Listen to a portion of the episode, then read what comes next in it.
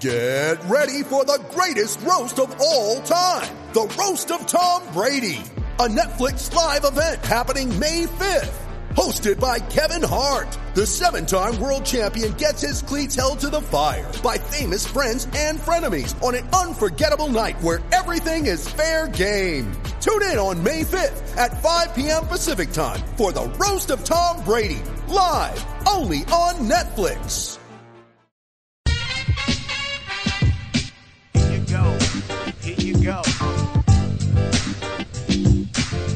Checkered. Nothing personal word of the day is checkered, as in the checkered flag. I think we got a checkered flag coming. NASCAR is back. Really? The first sport back? I guess we could say it was UFC. Nah, I'm going to say NASCAR. NASCAR announced a return to racing starting May 17th at Darlington Raceway. Here's a little nugget. No fans. That's normal. We agree. Let's bring it back with no fans. No practice? Practice? What is this, like an Allen Iverson special? Do they not think it's smart to maybe have the drivers have a little practice? I guess not, because it's a one day event. And there will be social distancing. So that means that only the front left and the back right tire can be changed at the same time. And then the back right and top left tire can be changed the next time. And if you want your windshield cleaned, or if you want to get a little spritz of water, it has to be handed to you on a six foot pole like a survivor challenge. I'm sort of kidding. They didn't talk about that. How you going to have a pit stop with social distancing or a NASCAR race without practicing and making it a one day event? Well, the vice president, Steve O'Donnell, said NASCAR and its teams are eager and excited to return to racing and have great respect for the responsibility that comes with a return to competition. NASCAR will return in an environment that will ensure the safety of our competitors, officials, and all those in the local community. We thank local, state, and federal officials and medical experts, as well as everyone in the industry for the unprecedented support in our return to racing. And we look forward to joining our passionate fans in watching cars return to the track. Hmm. Officials, all those in the local community. But it's a closed track. They've got to let in a few workers. I guess they got to turn the lights on. They got to somehow get gas get the tow trucks with the cars or the flatbeds. They didn't quite explain to me what the pit stops were going to look like. Well, I guess there's political pressure to bring it back, or is it financial pressure? That is the critical point we are at right now. There is such financial pressure to bring sports back, and now it is wrapped up in a lovely bouquet of political pressure. So much so that word leaked today that Mitch McConnell, no less than Mitch McConnell, called Commissioner Manfred and said, Hey, Rob, we need baseball back. Okay. Thanks for the call, Mitchy. Well, the Senate is coming back. Washington is starting up again. The political machine and the wheels are starting to crank. They could use some oil from Darlington because word came out that while things are coming back and the one thing that we said we need to come back in general, we need testing. But every return to action has come with the same line that I can't understand. I cannot understand. We will only be making testing available to those who are showing symptoms. Really? The whole point is we have to test people whether they're symptom free or showing symptoms. Asymptomatic people have tested positive. They can spread COVID. So there's a hundred U.S. senators. Little trivia question. How many U.S. senators are there? Yes, 50 times two is 100. That's true. There's not enough tests for the senators in Washington, D.C. The senators were told that please only avail yourself of a test if you feel symptoms. And my response to that is if you feel symptoms, why are you going back to work? I'm very frustrated. I want there to be a checkered flag. I am not a negative Nancy about sports or the economy or politics. I want normalcy. Where are the goddamn tests? It's all we need. NBA was saying they need 15,000 tests. I think it's way more. MLB will need way more than 15,000 tests. Anyway, NASCAR, checkered, checkered. Do you know what the thing is about having a checkered past? That's an expression, right? The checkered flag. I don't know why they, why it's Pacoca. Do you have any idea why it's called the checkered flag? Because to me, when someone has a checkered past, checkered means sort of spotty, like checks or spots on a flag. It's a white flag with black checks, checkered flag. Or it's a black flag that has white squares. I guess it could be both. But in any case, let's say that you have a checkered past. That means there's been some good, there's been some bad. To me, I associate the checkered flag with the finish. You get the checkered flag. You win. May 17th, get ready. Who's going to watch NASCAR who's never watched NASCAR? I'm taking a poll. Get to me at David P. Samson. Will you watch because it's a sport and because it's live? We know you didn't watch horse. We know you are watching The Last Dance. We're pretty sure you're going to watch basketball when it comes back. Will basketball come back? Well, there are a bunch of agents and a bunch of teams, and we we've talked a little bit about in nothing personal about this, and the reality that it's possible that there's some teams who don't even want to come back, that it's not financially feasible for them to come back. Well, LeBron James will have none of it. And he took to social media. Bless his soul, Bronny. Bronny said, I saw some reports about execs and agents wanting to cancel season. Nobody I know saying anything like that. As soon as it is safe, we would like to finish our season. I'm ready and our team is ready. Nobody should be canceling anything. Well, I have a response to that tweet, and there's no reason to keep it to 240 characters because I'm not on Twitter at the moment. Let's start with breaking down that statement. I'm ready. Yes, you are, LeBron, because I bet you're quarantined in place with a full court and that you're out there working out, staying ready, staying sharp.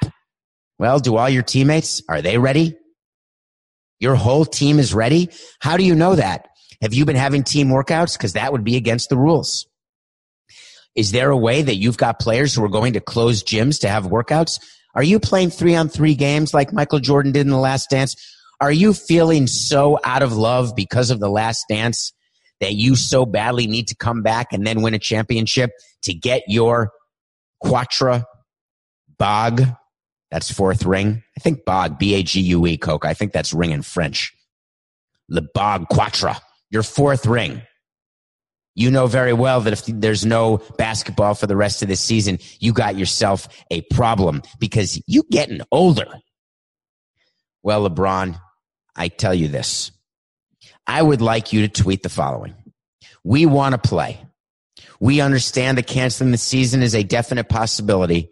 We are looking at all options that start with the safety of not the players alone, but of all the staff and all the fans and all the workers. There are hundreds of workers required to put on a National Basketball Association game, and I want to make sure we're protecting all of them.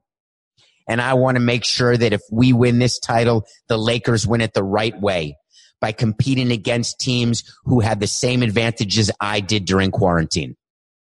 I don't need a long training camp, but I'm willing to approve and be a part of a longer training camp once we can restart to make sure that every team is in top physical and mental condition to start because then when I win my fourth ring, I will know that I am now two thirds of the way to being the GOAT.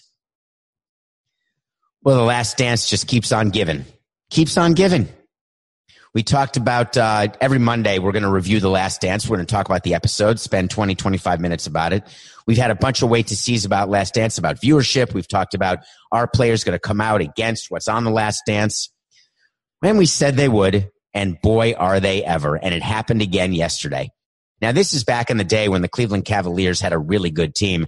Now, they only show in The Last Dance the fact that Michael Jordan hit that shot over Craig Ehlo. That is the famous sort of view, um, view of that game. Then Doug Collins running on the court, hands raised because they finally won a big series. I think that was 1989, the year they won, uh, the year they then lost to the Pistons, or is it Celtics? You know what? It doesn't much matter. They beat the Cavaliers, good team. They had a, a point guard, one of the best, named Mark Price, a center, Brad Daugherty, two guards and a forward. You got, I was going to say Bryce Harper. Then I was going to say Derek Harper, but it was Ron Harper. It's a lot of Harpers. Ron Harper. Ron Harper said on the last dance, he said it was ridiculous. I should have been guarding Jordan. I should have been the one to guard Jordan on that last shot. I'm the lockdown defender. And I said it to my coach, Lenny Wilkens, and Lenny Wilkens said, no, we got Ehlo on Jordan. And that was interesting to me. But guess what? Ron Harper gave the account of what happened and then sort of swore and said it's F and BS and just whatever happens, happens. Well, Craig Ehlo and Mark Price came out and said, eh, I'm not sure that Ron Harper's account of this shot is exactly what happened. As a matter of fact, Craig Ehlo said, I don't really remember Ron Harper playing much defense at all. Isn't that interesting? And the facts seem to prove that point because if you are a fan of the NBA and you watched that series or any game between the Bulls and the Cavs, you knew that Craig Ehlo was checking Jordan quite often when those two teams played. So why would Ron Harper have recollected that? I wonder.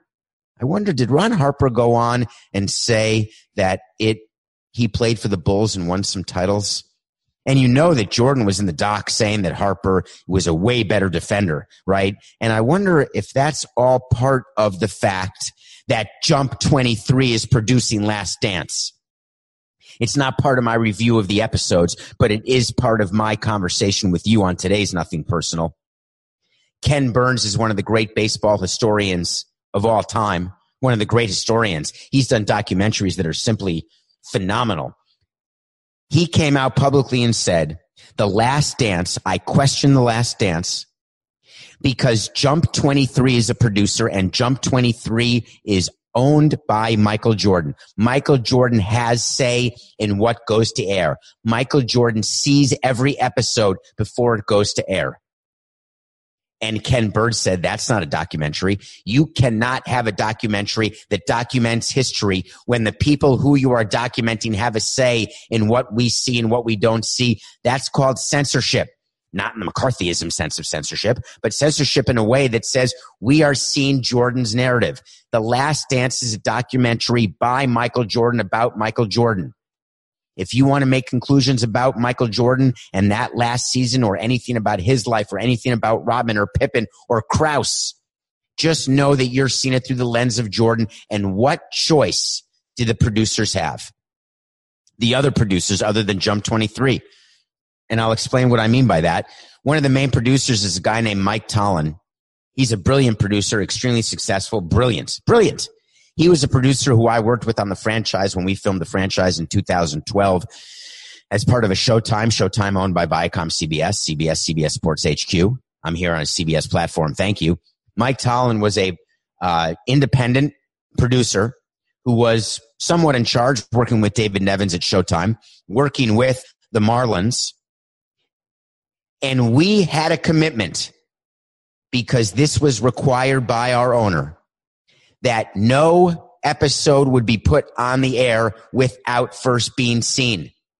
And that if we didn't want something in the episode, it would be eliminated. That is one of the biggest reasons why the franchise didn't work because all the juicy stuff, all the stuff that fans would want to see was not allowed to be seen. When you've got to manipulate and manufacture moments when you've got to have screen time and think about who's getting how many minutes, the way Michael Jordan needs to make sure that the interviews are exactly. Do you think for a minute that the director who was shooting the interview with Jordan, who showed him the iPhone of Isiah Thomas talking about the handshake, do you think for even one minute that Michael Jordan wasn't aware that was going to happen as it was happening? Do you think that the editing of the show is not happening without Michael Jordan being involved? Of course it is. So the question is, does that take away your belief in the last dance? The second question is, does it matter what you believe about the last dance? My answer is no, and no. I'm in the business. I knew exactly what The Last Dance was. The minute you see that Jump 23 is a producer, you know this is not historical nonfiction. You know that anything you're going to learn is going to be slanted exactly the way Jordan wants it slanted. That's what he does. Why else would he agree to all these sit downs? Because he wants to make sure that people remember he's the GOAT and LeBron's not? Is it a coincidence, by the way, that LeBron comes out with the title of Space Jam and comes out with this tweet about wanting to finish the season? It's all interconnected. I'm locking my hands if you're watching this, if you're listening. Thank you. But I'm locking my hands. The interconnectivity of LeBron and Jordan forever linked. Alphaville, forever young. Don't be upset about Ron Harper or Jordan or Mike Tollin or Jump 23. Don't let Ken Burns make you crazy. Just know and be educated about what you're watching. And what you're watching is the story of Michael Jordan as told by Michael Jordan with permission by Michael Jordan to make Michael Jordan look as good as possible, including the pre-game publicity saying, I'm going to come off looking like an ass.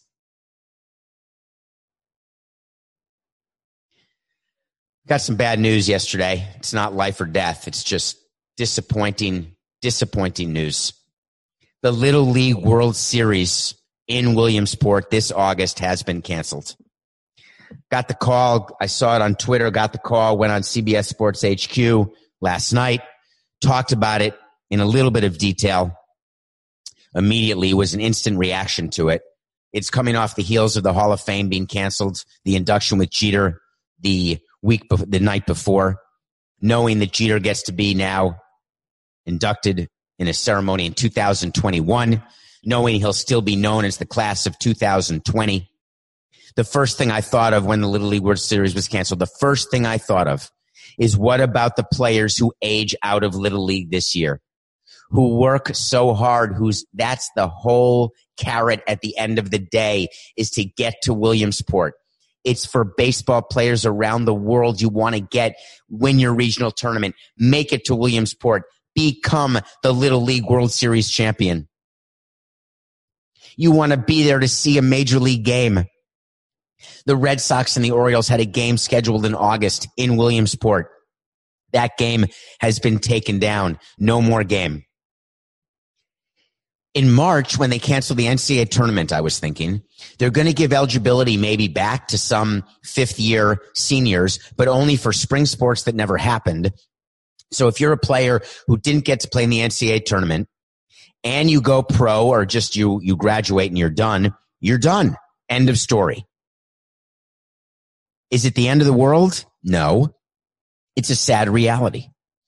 But in Little League, they cannot possibly make a 13 or 14 year old. What's the age, Coke? I think you got to be 12 is the maximum, maybe 13. Remember that little leaguer who played and he was like 17 years old and he could hit the ball 500 feet and he looked older than I look now, although I have a beard. His name was Danny Almonte. You remember him. How old was he? Coke is telling me he was a pitcher, but he was just older than he should have been, and he was lights out. You remember that? All the scouts were watching and all excited. By the way, did Danny Almonte make it? I'm trying to think if we ever drafted him and if he played in the major leagues. I'm thinking, hold on, give me a minute. Let me check. Did we draft him? No. There's not necessarily a correlation between little league greatness and major league greatness, but it helps to build fan affinity. And that's what we're trying to do. Should we allow little leaguers to play an extra year? What about having two World Series next year in 21 and having the teams able to play with the 2020 team and then a 2021 team. What about if money is given by Major League Baseball? Although believe me, there's not a lot of money to give right now. And we're going to talk about that a little bit later in the show. Actually, next, we're going to talk about what's going on with all the fighting in baseball between owners and owners and umpires and owners and players. But what if Major League Baseball gave money through their play ball initiative and the union helped participate where there could be double the amount of tournaments next year. Do you think a parent of a 14 year old, if you're age out at 13, or a 13 year old if you age out at 12, would they let their child play Little League one extra summer? Would it be okay in Williamsport to bring two tournaments, have double the amount of games so we can crown a 2020 champion with people who would have been on the 2020 team then make a 2021 team where the oldest people from 20 can't play on the 21 team, but the people who were on 20 can also play on 21. And you've got two World Series champions. I'm in. You can't do that in professional leagues. I get it. You can't do it in college. I get it. But in little league, you can. What that wouldn't address is the major issue we have in Williamsport from an economic standpoint. All the regional tournaments, all of the ancillary businesses in those communities that they're losing business hand over fist because they are.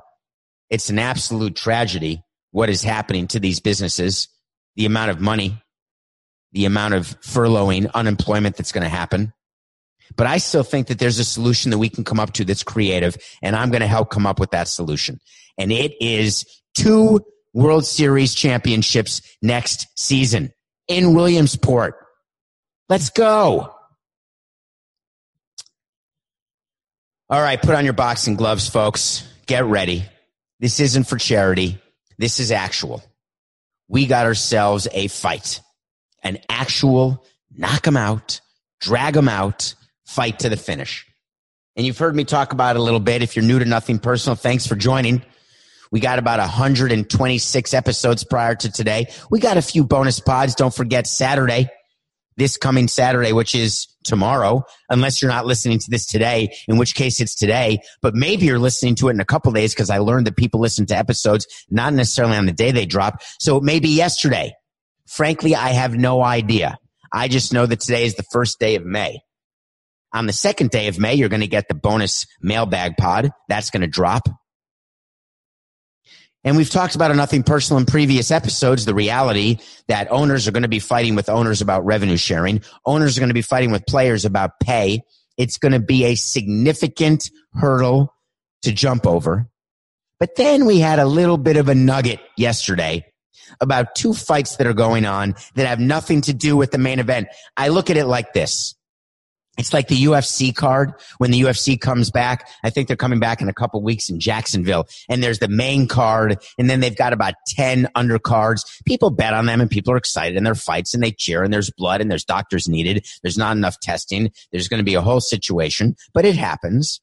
We've got a few undercards going on in MLB. The first one is an actual fascinating story written by Ken Rosenthal on The Athletic about umpires umpires. Who cares about umpires?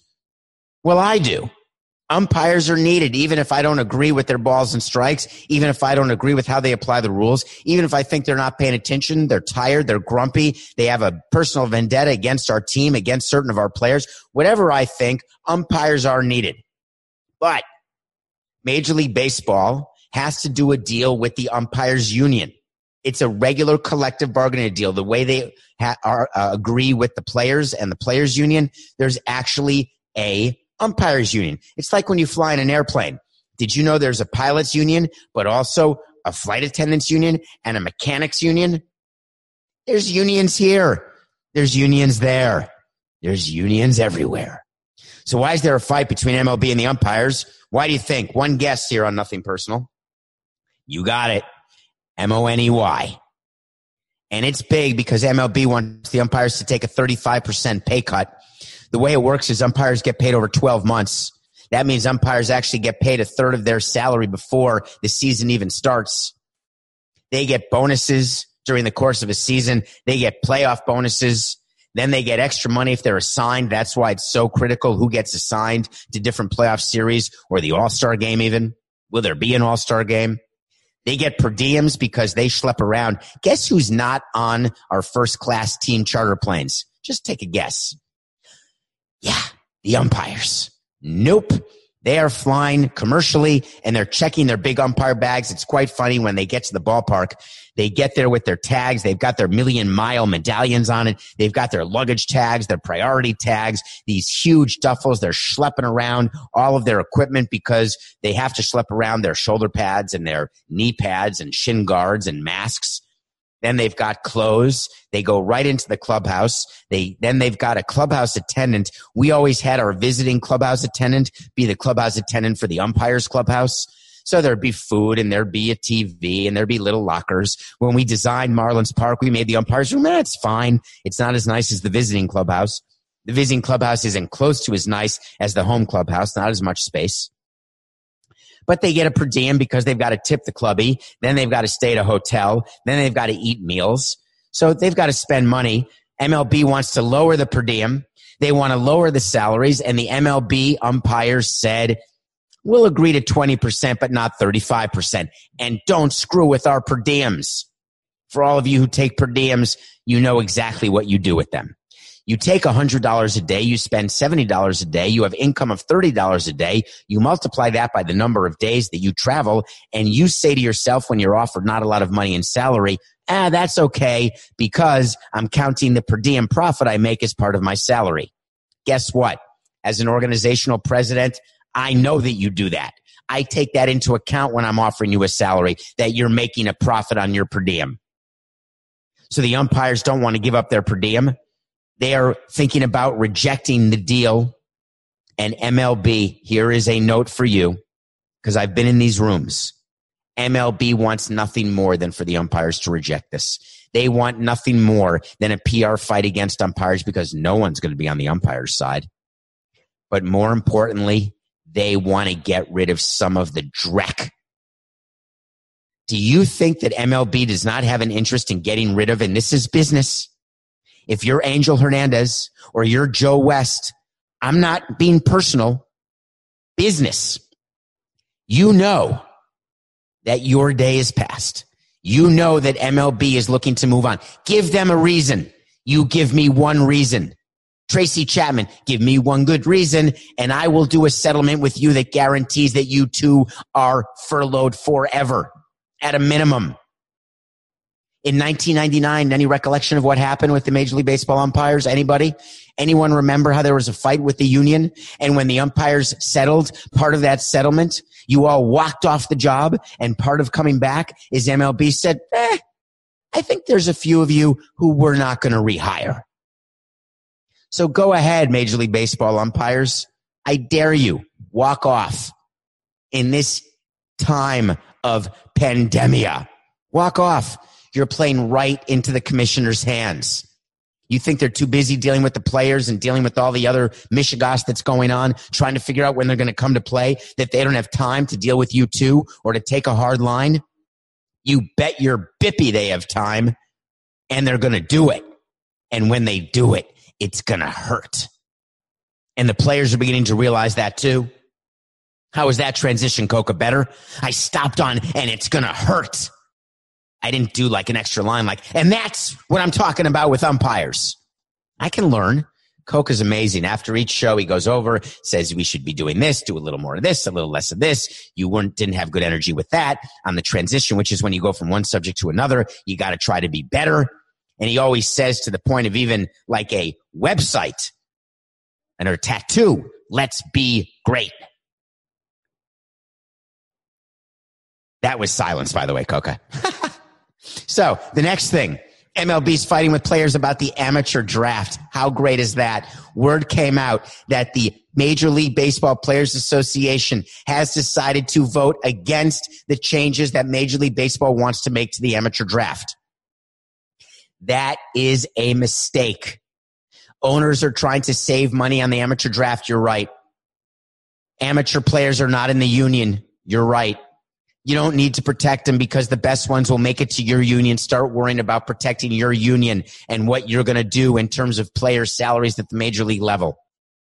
You've given the hammer to baseball by allowing them to lower the draft to five rounds. They offered you 10 rounds. They offered you slots for five rounds. They offered you a limit on what would be happen to the next five rounds in terms of pay. And you said no because you're so worried that baseball is trying to save money and not pay players who really need it. it makes me sad. Give me a break. There's no minor league baseball this year. You know that's going to happen. There'll be a developmental league only for the best prospects and the best people drafted. You should be wanting free agency for these players because you know teams are competitive. If you've got a minor league player who's not drafted or a college player or a high school player who's not drafted or who doesn't want to sign for the pittance of 10 or $20,000. Fine. Be a free agent. You've got 30 teams. I double dare you. I triple dare you to declare free agency at the major league level every single year. Get rid of long term contracts. You're so excited about being a free agent. We'll give you free agency after one season in the big leagues. We'll give you free agency every single year, no problem. Good luck with a long term deal. Good luck collecting money when you stink or when you're hurt. Spending your time worrying about the draft when Major League Baseball has the final, final say that they're going to cut it to five rounds, which they're going to do. Be better.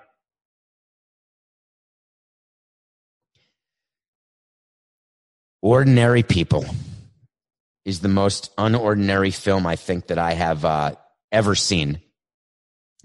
It's a movie from 1980 that won Best Picture the same year as the movie from yesterday, Breaker Morant.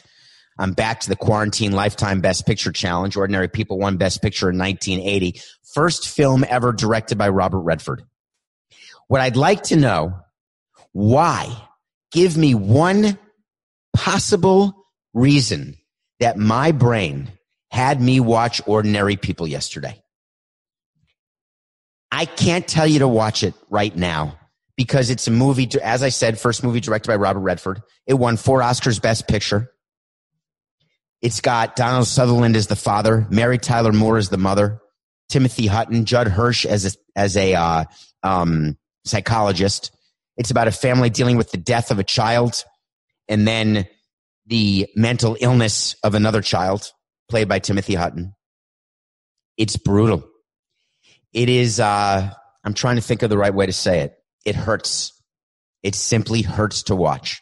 You know you're watching brilliance, but you know you are watching something that will make you cry and not in a way like a happy cry. It's a deep cry and it's not a tears like when you have tears of joy when things happen or when you start getting worked up and a little bit verklempt.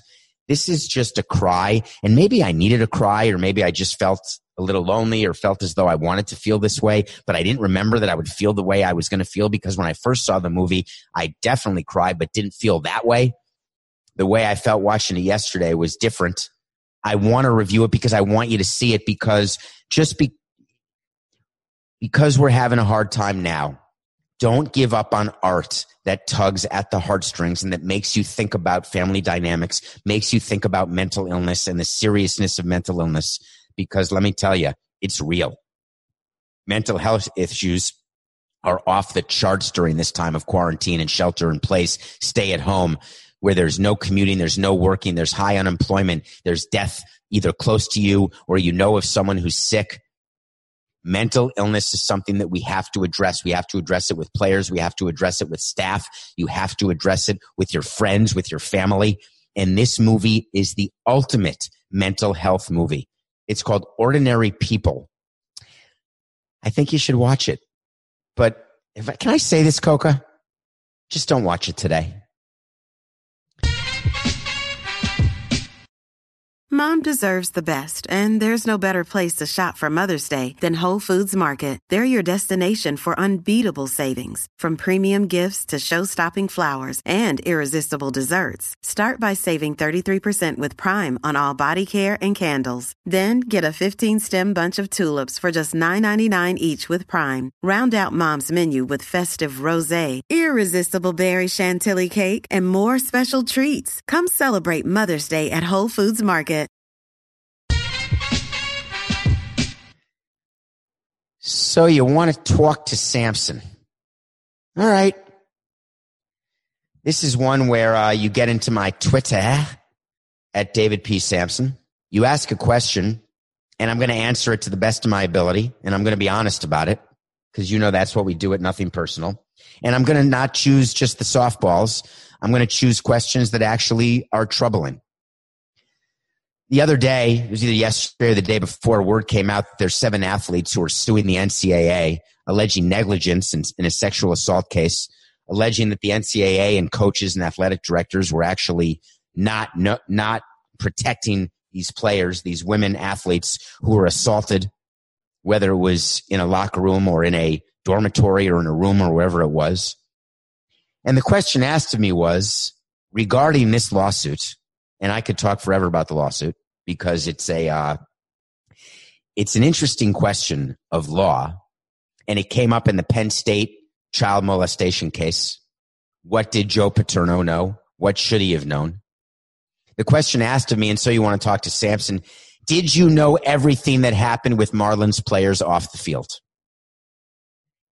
Regarding the lawsuit, which alleges that player actions were known or should have been known by coaches and athletic directors, all of whom claim they don't know, didn't know, couldn't know. The question asked of me is, did you know everything that happened? Well, if I knew everything that happened, I would have been a precog in Minority Report and I would have tried to see it going forward and I would have stopped it. But I'm not a precog. I can examine or imagine things that could happen. I could do my best to try to stop them from happening. What do I do to players in the speech before every season? I talk to them about sexual assault. I talk to them about what happens when they get to road hotels. I talk to them about what I think they should be doing before they go out at night. I talk about how smart it is to get a car service or an Uber and don't drink and drive. But if I were able to know everything that's going on with a player at the time it's going on, why would I have had arrests for DUI? Why would I have had arrests for sexual assault? Why would I have had investigations into these things during the course of my tenure? Now, do I take responsibility? That is the toughest question to answer. And I told you that as the president of a team, I take responsibility for every single thing that happens in the confines of our team. If there's cheating going on and I don't know about it, I should have. If I did know about it and were caught, I'm guilty. If there's cheating going on, if there's steroids, if there's sign stealing, if there is abuse or any sort of workplace misconduct, I'm not going to be Mark Cuban and say, I had no idea what was going on within the Mavericks front office, but I'm going to change it starting now. That's a bunch of crap. I take responsibility for every single thing that happens in my front office or even throughout the minor leagues anywhere with the thousands of employees. As president of a team for those 18 years, the buck stops with me and I'm good with that. What I'm less comfortable with, how do I control what my employees do when they're not at work? And am I in charge of those employees when they're not at work? Am I responsible for those employees when they're not at work?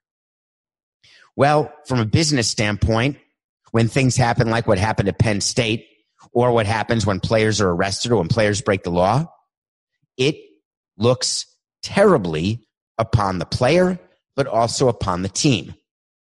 When things happen on the field, front office is immediately implicated. You've got firings, you've got absolute hate, contempt, and disdain.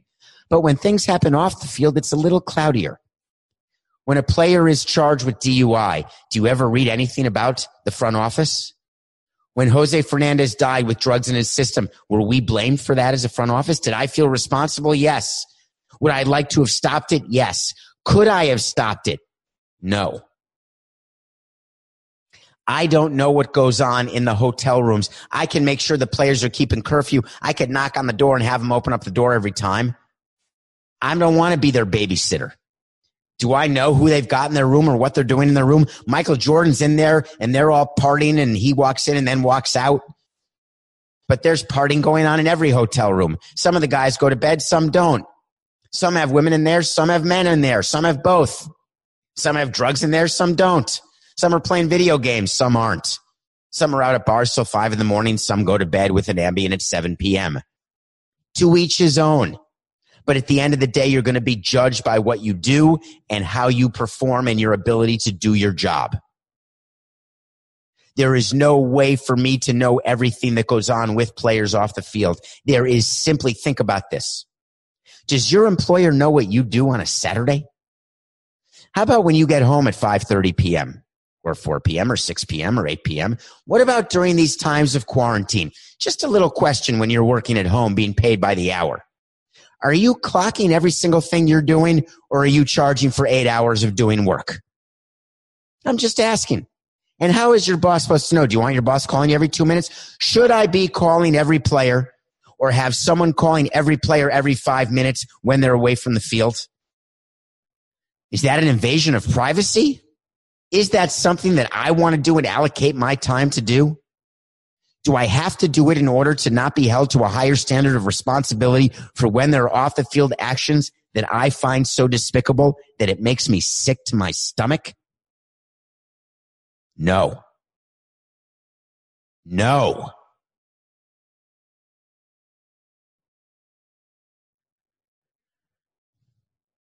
Anyone heard of Monica Seles?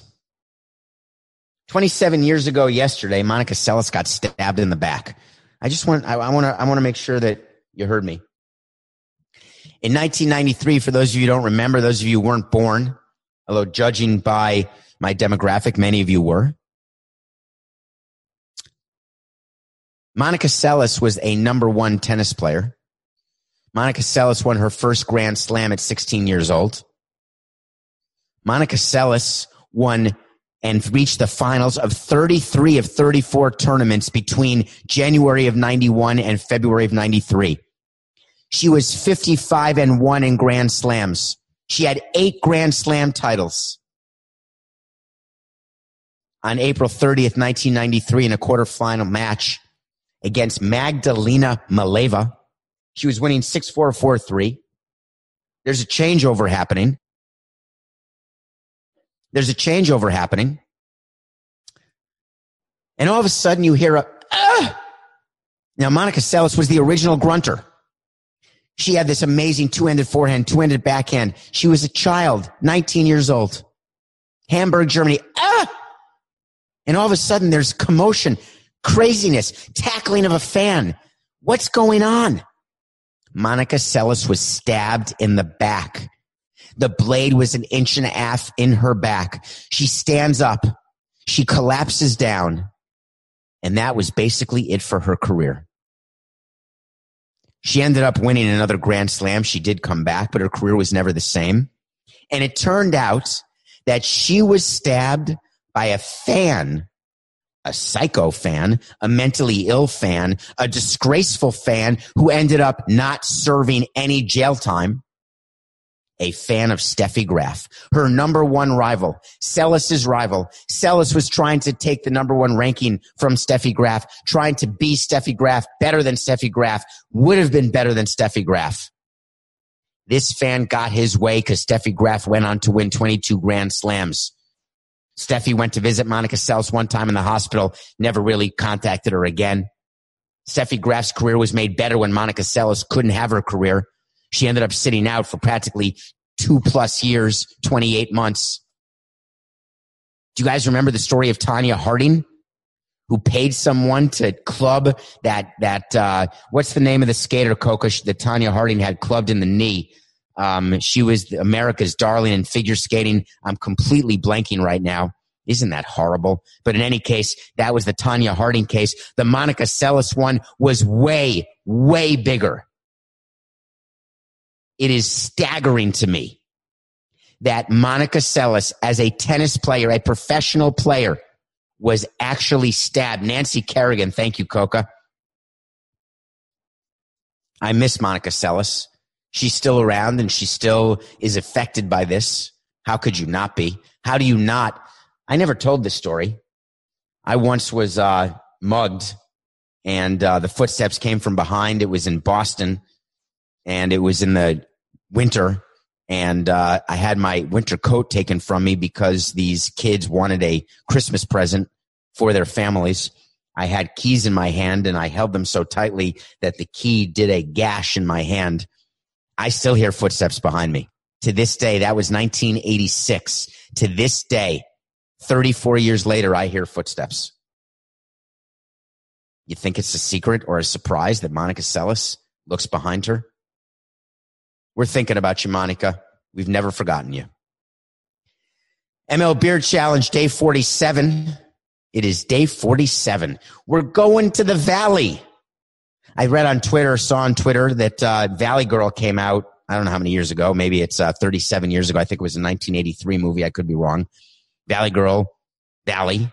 Well, we're going to the Golden State Warriors. Why Golden State? Who knew that today was Golden State?